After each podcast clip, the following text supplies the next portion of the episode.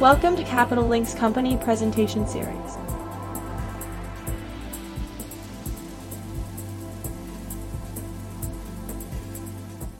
I am Nicholas Bornozis of Capital Link, and I would like to welcome you all to Capital Link's corporate presentation series.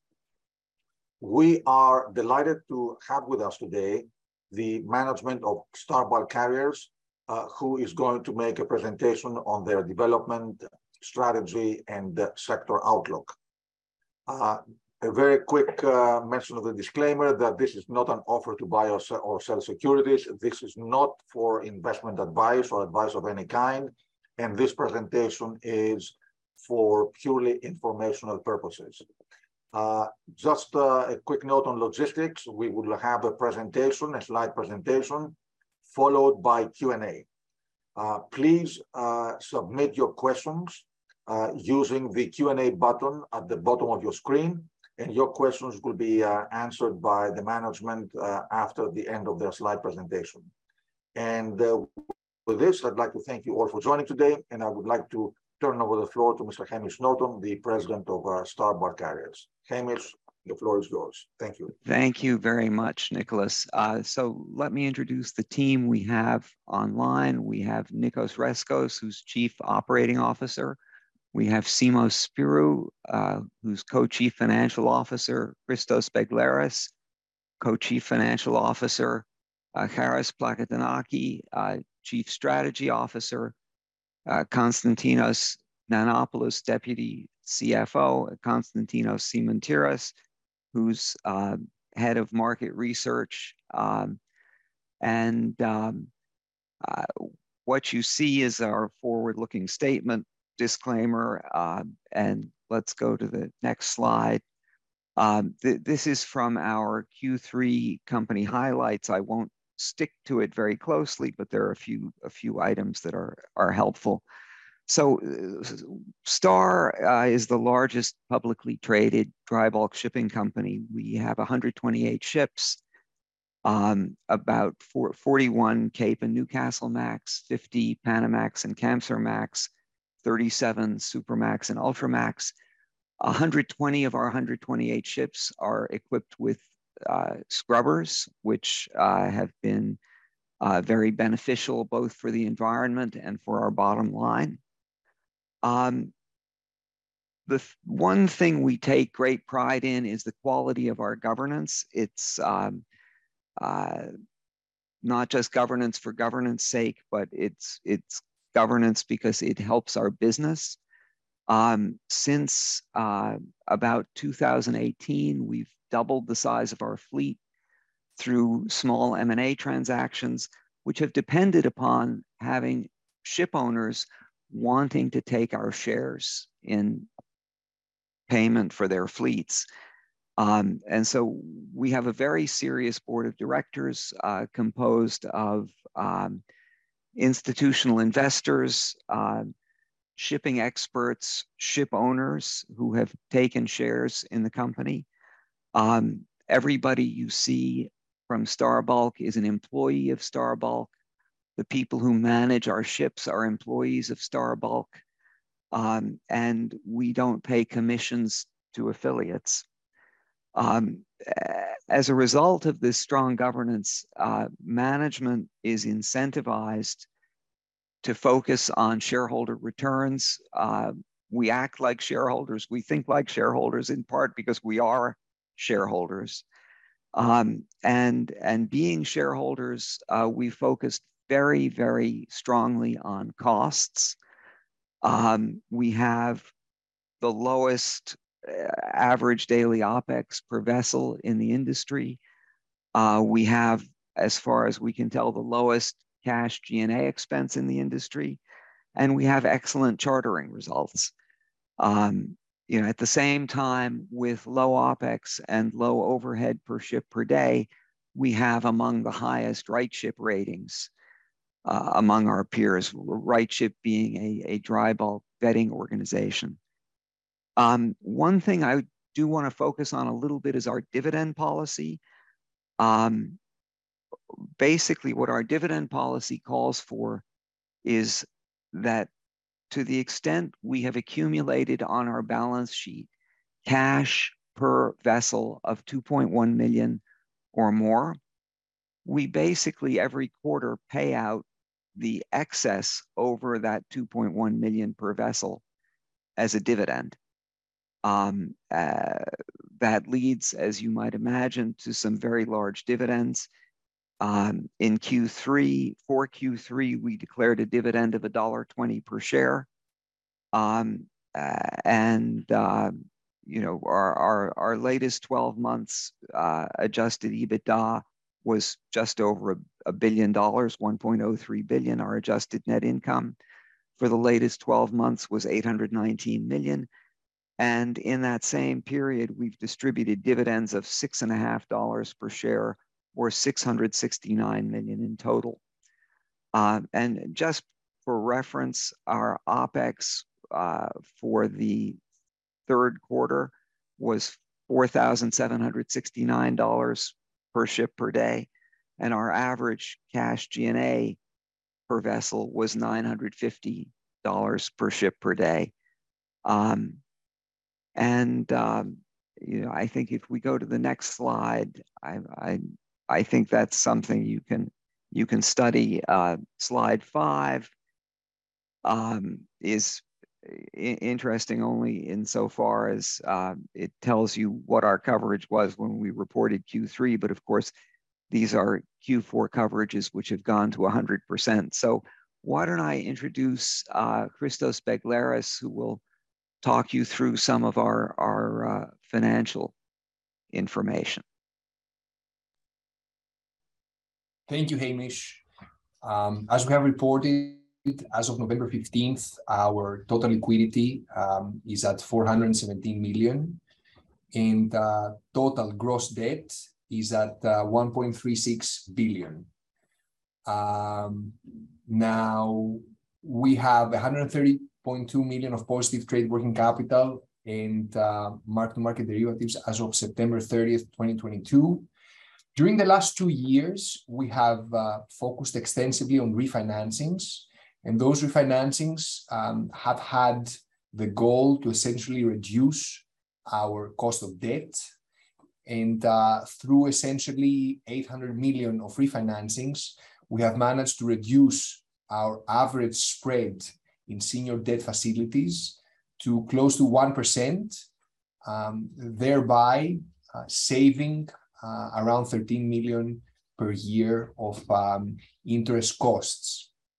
Here, we should also say that uh, essentially in uh, Q2 of 2020, uh, we entered into uh, close to 1 billion of interest rate swap facilities at um, an average cost of 46 basis points.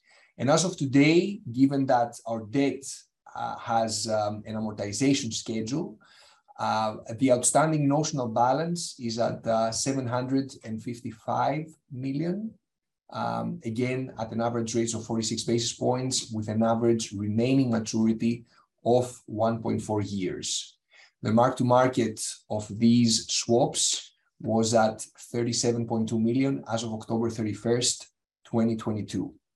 So essentially, in the last few years, we have taken down net debt from uh, 1.67 billion as of the 30th of September 2019 to uh, 946 million as of November 22, a reduction of 43%. And cash and liquidity has increased from a low of 117 million in September 19 to 417 million as of November 2022. Moving to the next slide.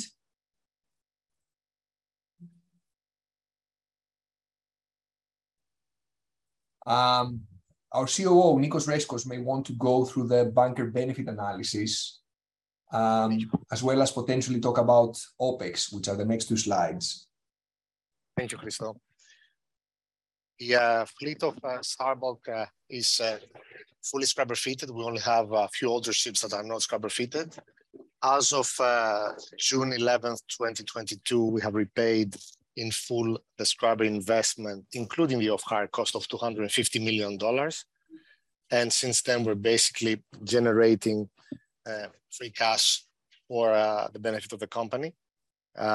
We are ending the year uh, probably around uh, the $300 mark realized uh, scrubber differential, high five differential. You see here as of Q3 was at 311.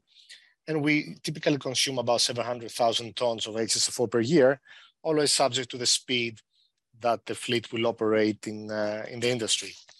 What uh, we also have uh, here is a small sensitivity analysis of what is the benefit, the scrubber benefit for the company on different uh, high five spread levels.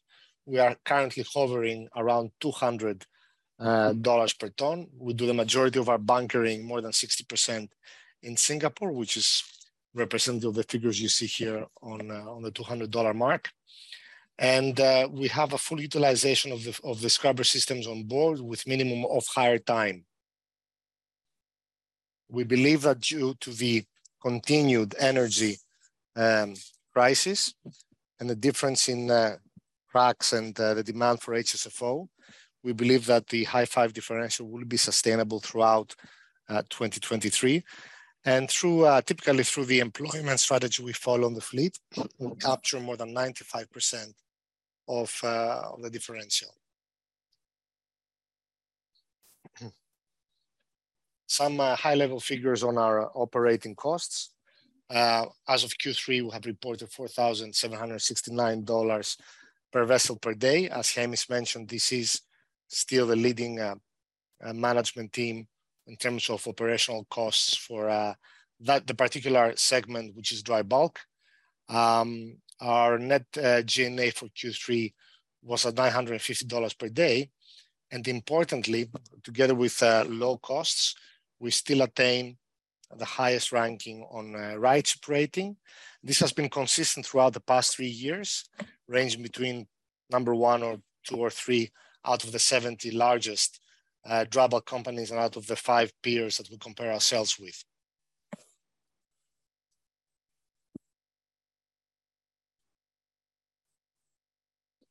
So uh, as I mentioned before, uh, the majority of the fleet is uh, scrubber fitted. We are the largest listed uh, dry bulk player in the market.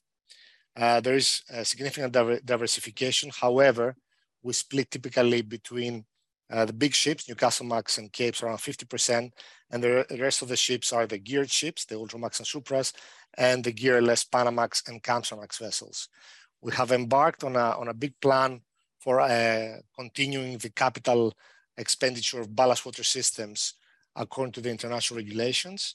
And by the end of uh, this year of 2022, we are almost done with, uh, with the program. We just have three uh, left that will be installed within the next one or two years. Um, operating leverage with 46,700 days in 2022. And on the bottom part of the page, you can also see how is our capex evolving between the end of 2022 and throughout 2023. We have uh, basically uh, incurred the majority of our capex on ballast water and energy saving devices uh, already. Yeah. And uh, I guess, uh, Charis, uh, maybe you want to talk a little bit about our ESG efforts. Of course, thank you, Hamish. Yeah. So we, within the scope of our ESG strategy, we are committed to reporting transparently on our ESG performance, uh, while overall contributing to the industry's efforts towards a transition to a sustainable net zero future. Uh, and within that scope, for a fourth consecutive year, uh, we have published our annual ESG report. This report provides a transparent and comprehensive account of our ESG strategy, objectives, performance. It is in accordance with uh, recognized sustainability standards. It, outlines our commitment towards the United Nations Sustainable Development Goals, and it also highlights the company's ESG issues as those have been identified by our stakeholders, both internal and external. Uh, within uh, our, our governance principles, we also report on a wide range of uh, ESG key performance indicators. Uh, and we present how uh, the company manages its impact on environment, people, and society. Uh, now, now um, uh, highlighting some milestones from, uh, from our ESG efforts in 2022, we continue to prepare timely for greenhouse gas emission reduction regulations. In that respect, we use advanced vessel performing uh, systems, which report the emissions of our fleet we also leverage technical and operational measures to improve the energy efficiency of our fleet, such as technologies related to hull cleaning, voyage optimization, but also energy saving devices.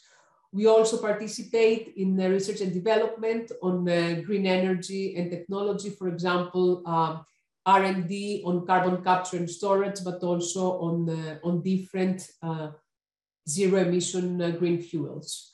And we also participate in environmental alliances, for example, uh, Green Corridors, we, which aim to assess feasibility of deploying zero emission fuels in specific trade areas of the world. Uh, it, and as a result of these efforts for a second year in a row, uh, we have participated in the Carbon Disclosure Project and we have achieved a score of B, which um, uh, indicates uh, that our company is at the management level, which uh, means a, ma a, maturity of taking coordinated action on uh, climate issues. This means that our rating is above the industry average, which is a C, uh, but also it is above the global average, which again is a C and indicates uh, awareness level. Uh, on, on, the, on the people's front and following three years um, of the pandemic, we are implementing an employee well-being program. Uh, this includes, among others, flexible working schemes, mental health support, trainings, as well as uh, employee engagement activities. We also continue to focus a lot on the performance management of our people, but also on uh, professional development of our team's members. We also continue to support our communities. This is done through donations, volunteer work, including but not limited to contributions towards education, sports, the environment, but also support for the refugees who flee into Greece due to the ongoing war. And last but not least, on the governance front, uh, highlights of 2022, uh, we did set up an ESG committee at the board level. We also engaged with um, climate-related risk assessment, and we continue to invest in high-end digital technology, but also advanced cybersecurity systems. I will now pass on the floor to Constantinos Simantiras for um, an update on uh, demand and supply. Thank you. Thank you, Charis. Um, so on page uh, 11, we provide an update on the supply front. The supply fundamentals for the dry bulk sector are very positive. Uh, fleet growth uh, during 2022 ended up at 2.8%. Uh, uh, and this is an increase of approximately 26 million deadweight. Um, during the year, we had a decrease of uh, Capesize congestion uh, in uh, July, August, which to pre-COVID levels, and this had a negative effect on the market and, uh, and especially Capesize rates. Smaller sizes, uh, congestion of smaller sizes continues to stay at uh, inflated levels and is likely to remain at above pre-COVID levels due to inefficiencies and redistribution of trades. And, and furthermore, on, uh, on the supply, from supply side, speed, steaming speeds experienced a strong decrease during 2022 uh, and will, and as a result of higher bunker costs and relatively lower freight rates. Um, looking into 2023, 2024, fleet growth is unlikely to exceed the 2% uh, with the order book stands at approximately 7% of the fleet. There, had, there was a minimal ordering taking place during the last two years as a result of the uncertainty on future propulsion, high costs, uh, and limited the yard capacity. Um, and looking further down the road and on the medium to long term, we see uh, new the, the, new regulations and uh, an aging fleet uh, is expected to tighten supply significantly and has the potential to create huge renewal needs post 2024. Let's now turn on uh, to page 12 for a brief update on the demand side. Uh, dry bulk trade in tons uh, during 2022 was down approximately 1%. Uh, the weakness was mainly on the iron ore and grain trades due to the strong correction that began uh, mid 2021 in Chinese steel production and the war in Ukraine that affected the export volumes uh, and had as a result to strong contraction in grain, grain trade. Uh, looking into 2023 and 24, we expect uh, the relaxation of the strict zero COVID policy and the reopening of the Chinese economy to have a very positive, a strong positive effect uh, for dry bulk ton miles and should benefit especially larger sizes. during 2023, at the start of the year, we expect growth from the rest of the world uh, to be affected from the fight against uh, the against inflation, the macro uncertainty, and rising uh, interest rates. However, we do believe that this will lead into net positive ton miles, and especially uh, during the second half of 2023, uh, as China is likely to bend to, to take advantage to increase stocks and um, and result into um, more than 2% uh, growth in, in uh, year over year in 2023 and 2024. Um, and with that, uh, we can, I think we can pass into the Q&A sector. Okay, um, so we have, uh, I see some questions. So we have one question on dry docking. Um, uh, it says with with uh, charter rates near lows now, will you push forward more of your dry docking costs? Uh, will that cause monies for dividends to be reduced? Um, and uh, Nicos Rescos, maybe you want to. Sure. I mean, talk to that question. Yeah. It's a it's a good question because what we did, uh, what the question describes, actually what happened in 2022. We decided actually to accelerate dry docks in Q4, which was a pretty soft quarter, despite uh, what we expect of the market. So for, for calendar 2022, we carried out 35 dry docks, uh, many of them with ballast water, which is, as I said before, it's we're, basically done with that program. And for 2023, we have about half of dry docks planned, about 18 dry docks. So we expect the expenditure to be significantly lower than uh, 2022. Okay, so here's another question, probably for, for Nicos. Um, do you expect CII ratings to have a commercial impact? If yes, how? Um, and I guess the answer is yes, but you know, what, what do you think? Okay, I, will try and be very brief here because the entire team has been working on CII for the past yeah. year and a half. We have completed the um, uh, mapping of each and every vessel in the fleet, so we know exactly where we stand commercially with uh, every single one of our ships. So we've done everything that is uh, needed to ensure that they can trade well beyond 2026, which is the first main milestone for the regulation. Uh, to the the specific question, we don't think it's going to have an impact today because there is a pretty serious issue with the clause that is being suggested to be incorporated in charter parties. So we think there will be some changes uh, to the formula calculation because some parts of it do not make sense as to the practical uh, use of vessels when you get penalized if your ships are actually laden rather than being in ballast. So uh, I'm not going to dwell on what uh, the formula is. We think it's going to have an impact if you prepare, and that's what we're doing. Is uh, you're going to be able to deal with it uh, as the limits continue to increase over the next years. But we think it's practically possible even before new technology hits in, carbon ca uh, capture, as uh, Ms. Plakantonaki mentioned before, or new fuels that can make the existing vessels trade well beyond 2026. Okay, and then we have a question, uh, longer term, how do you intend to renew your fleet? Orders, vessel acquisitions, corporate acquisitions, maybe I can take that. Uh, right at this moment, we don't see that it's the right time to renew the fleet. Um, we think uh, new buildings are relatively expensive and also don't offer the technology that we would want um, you know, for the environment uh, of, uh, of decarbonization that's going to be more and more important as time goes on.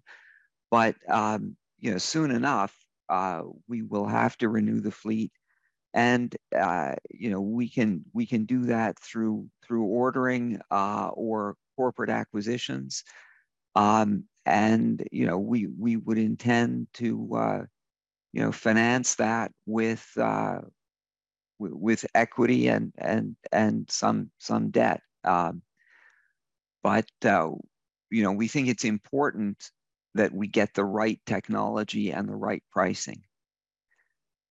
Um, current BSI stands below 9,000, the lowest over the last two years. Do you think the market will recover after the Chinese New Year? Uh, Constantinos yeah. Simantiras. Yeah, well, well, indeed, the, the Supramax market is uh, extremely weak. It's definitely the weakest uh, uh, sector in uh, the dry bulk industry right now, and especially in the Pacific. In the Atlantic, the market is slightly better. Um, and uh, the, these average levels that were mentioned. Uh, we do believe that uh, there will be a recovery after the Chinese New Year and the Supramaxes and the gear trades. Um, this it, dry bulk is extremely seasonal, and during the first uh, half, first quarter, and especially during February, this is the weakest spot uh, of demand seasonality, especially on the smaller sizes. Uh, the, the, demand starts to go through its seasonal downturn. It begins around November and bottoms out by February. Uh, this year, the Chinese New Year is at the end of January, so we, we do expect that demand is going to increase as we uh, enter uh, the uh, Latin America grain season, and we have a recovery of minor bulk trades and minor bulk consumption. So uh, we do expect the, the, smaller sizes to, to, to, to, to recover first uh, over the next two, two months. Okay, and then we have a question. What supply contraction is expected from CII compliance uh, up until 2026? And I think the answer there is 2026 is probably early were there to be a supply contraction in the fleet from compliance with CII. But uh, Nicos, do you you agree with that? Um, I, I think Nick. I think uh, also has uh, some data points. We feel that uh, until 2026, we will probably see uh, the older, uh, less uh, efficient vessels that were built in the early 2010, 2012. Um, the ships that have uh, mechanical engines and uh, very poor hull forms that uh, whatever you do to them, whether it's uh, fitting an energy saving device or play, putting silicone paint, will not solve the issue. And the only solution is to trade at a significantly lower speed that becomes commercially unattractive. So we believe that uh, assuming there's some balance found to the formula mm. and there is a widespread acceptance of the, of the clause for trading, uh, then we're going to see uh, a big number of uh, these older Supras um, and and capes go. But Konstantina, maybe you want to add a couple yeah, of comments here. No, I think Nico, um, I, I agree with your comments. It's going to be um, a, a, speed cap. Uh, some vessels are already slow steaming, so this is likely to lead uh, into whenever the market uh, increases substantially and demands uh, speeds to go up, these vessels won't be able to speed up and will have a cap and it will mm. affect uh, uh, especially um, Panamaxes. It will also affect the older uh, VLOC fleet, so it will also benefit Capes indirectly. Um, and this is likely to start in a couple of years from today. Yeah. And then we, we have a question. What is your view of share repurchases when the shares sell at a discount to NAV? And you know, the answer is if we can sell ships at a price which is significantly higher than the price at which we can effectively buy back shares, we will do that. Um, but we we don't intend to use cash from operations to buy back shares because we want to defend the dividend. But um, you know, we are in principle happy if if we can sell ships at a at a big price and buy shares at a at a lower price. That in practice is is usually hard to do, but you know we've done it and and we will do it again if if the if the opportunity should arise. Uh, and then uh, here's a, probably another one for Nicos Rescos. How should we think about the portion of the fleet that could attain a D or an E CII rating in 2023? And I think that is probably referring to the whole dry bulk fleet. I've seen uh, various studies uh, on this uh, particular question, primarily generating generated from uh, classification societies. Uh, well, as far as Star Bulk is concerned, we should strongly say that we have no vessels that will fall below a or a D on CII, and uh, more importantly, we'll be able to maintain it well beyond 2023. I think um, D rating and below for 2023 is probably relative as to how uh, this will be implemented and supervised, meaning how each company will report its uh, its emissions. I think if we push it, this question forward to 24 and 25, I think we could see at least 15 to 20% of the dry bulk fleet being uh, below a D rating. And again, I turn the question to Constantinos, who also follows the data very closely. Yeah, yeah, Nico, that was exactly the data. It was between 15 and 20 percent, uh, according to different studies, but uh, those are based on various assumptions that are not uh, uh certain yet. Yeah, and then we have a question: What vessel types are of most interest for fleet expansion? And, and the answer is we really like our fleet mix. We we like having about a third of our ships Supras and Ultras, about a third Panamax and Kamsarmax, and about a third Cape and Newcastle Max. So that when we expand, our, our target, frankly, is to try to keep that same sort of vessel mix. Obviously, on an acquisition by acquisition basis, we can't do that, but uh, you know, on average over a period of time, that's what we would want to do. And then any consideration in a hostile takeover if you can buy vessels at below NAV. And um, the answer to that question is it's almost impossible to do a successful hostile takeover in the shipping industry uh, because the board of directors of the target will always correctly say, you should give me net asset value and you should give it to me in cash.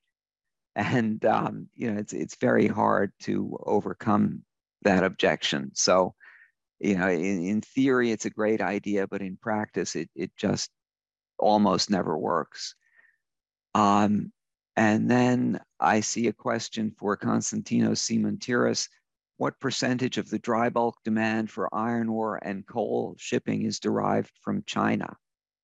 Okay, uh, that's a good question. Uh, iron ore almost 80% of iron ore that is being exported ends up ends up in China, and China is responsible for about 24, 25% of coal. Most of the iron, um, approximately 80% again of the iron ore trade is transported on capes. So you do understand how important the iron ore markets are for the cape trade, cape uh, sizes.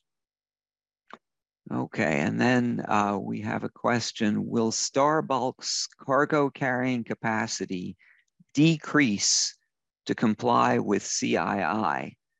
And uh, I think that's a Nicos Rescos question. Sure. The answer is no. What we're doing is we're making sure that we can trade the entire fleet well above the present operating speeds of the fleet, which means that we cannot just, we do not only comply with CII, but even if the uh, dry bulk market's average speed increased, we would still comply. We're making sure that uh, we're taking all the measures on the fleet that we can actually achieve that. And let's see, uh, Konstantin Nanopoulos, I think you have a few questions.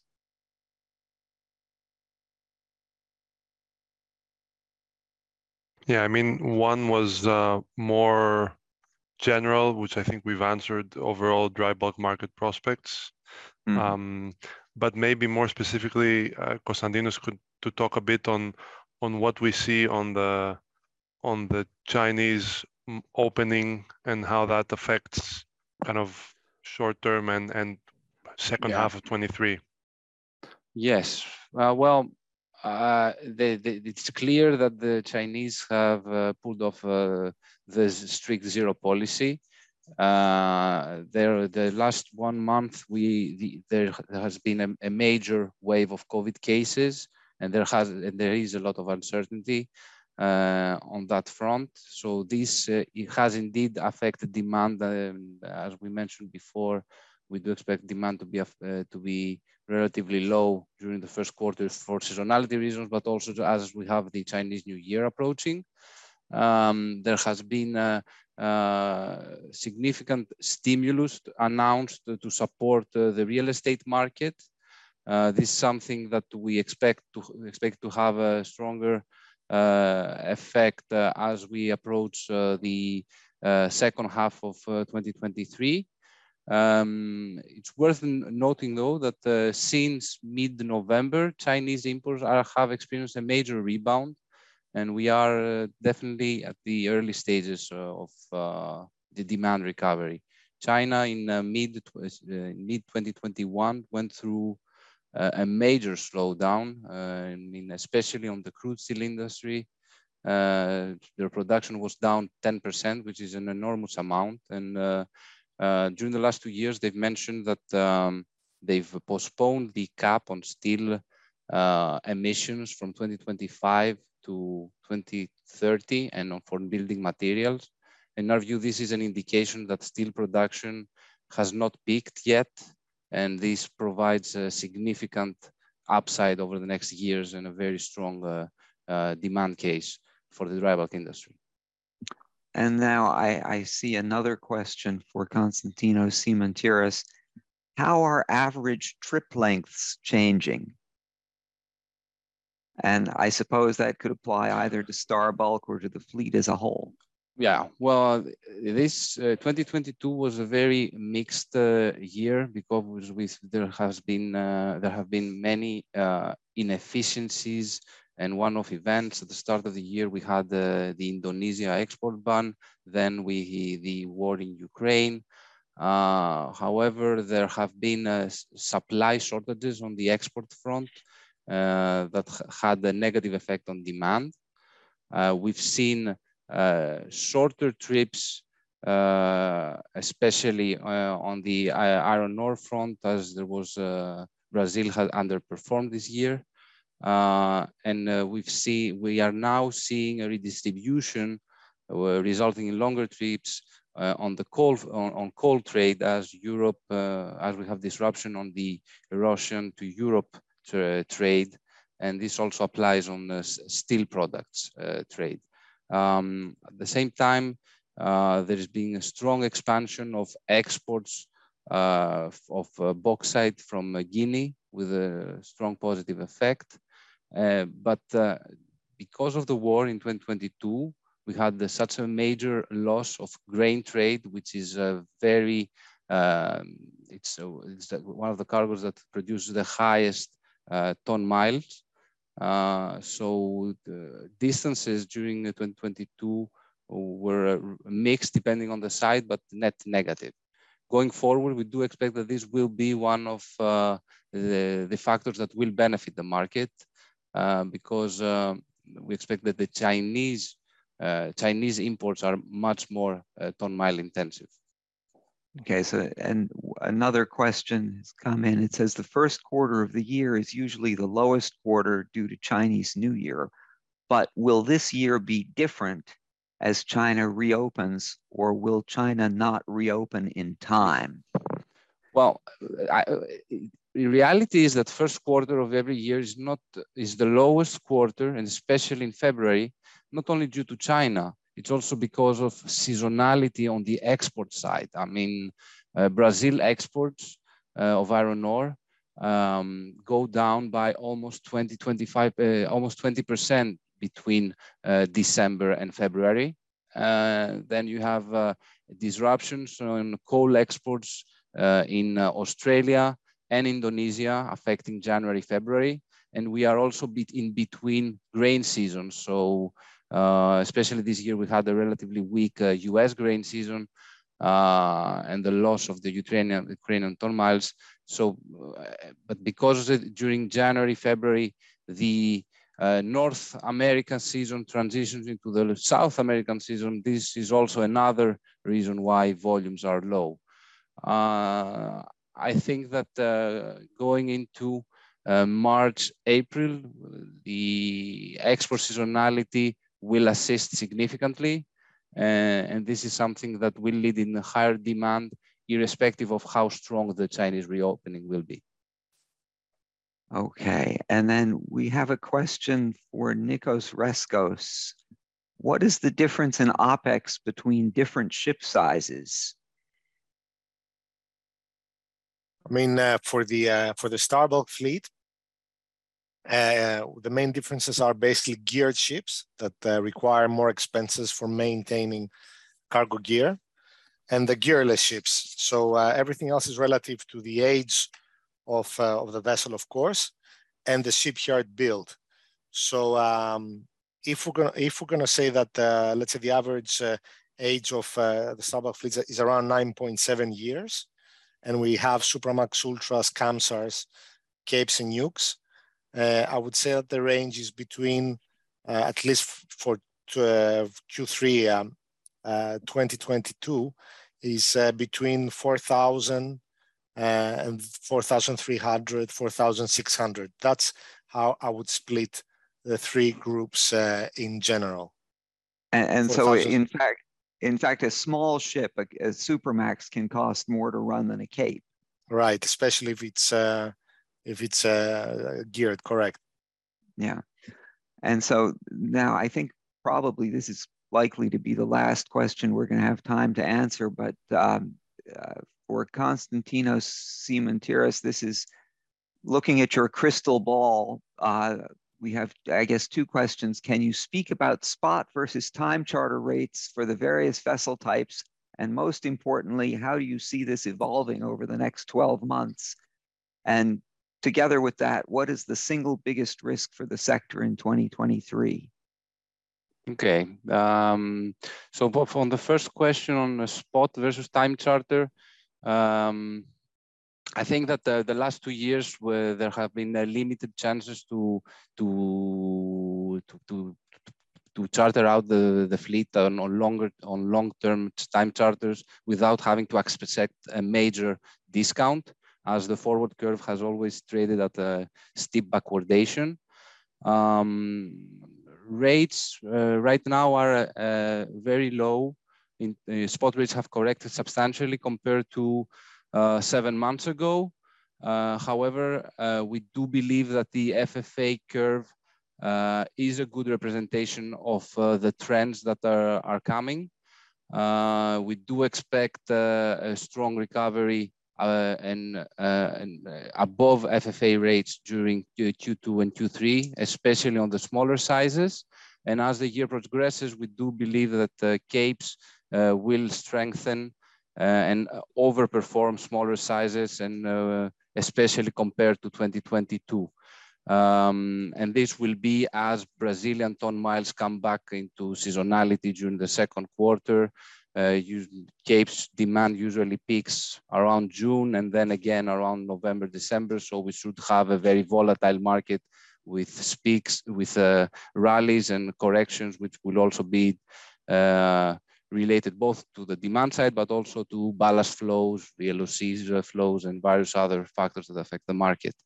Uh, single biggest risk for the sector in 2023, well, I think that uh, the most difficult uh, factor is always the demand side, but I think that also people do not place a lot of uh, uh, focus, especially on the uh, side, on uh, oil prices and the effect that bunker costs have on uh, dry bulk. Uh, so a very strong recession in the rest of the world, pushing oil prices to very low levels probably would be the biggest risk I see. Uh, on the other hand, I think that uh, this has a very has a, a, relatively low probability of taking place, mainly due yeah. to the Chinese coming back. Yeah, and I think probably it's counterintuitive for many people, but low, high oil prices are very good for the dry bulk business because they basically tend to put pressure on the fleet to slow down. and that is in effect reducing the size of the fleet. So we like oil prices to be as high as possible. And I think we're out of time. So thank you very much, uh, Nicholas and, and the team at Capital Link. Thank you. Well, thank you very much for a great discussion. Um, and uh, in closing, I would like to uh, re remind everyone that this presentation will be available for replay. So we look forward to more people visiting and uh, listening to this uh, great discussion. Thank you very much to everybody. Thank you.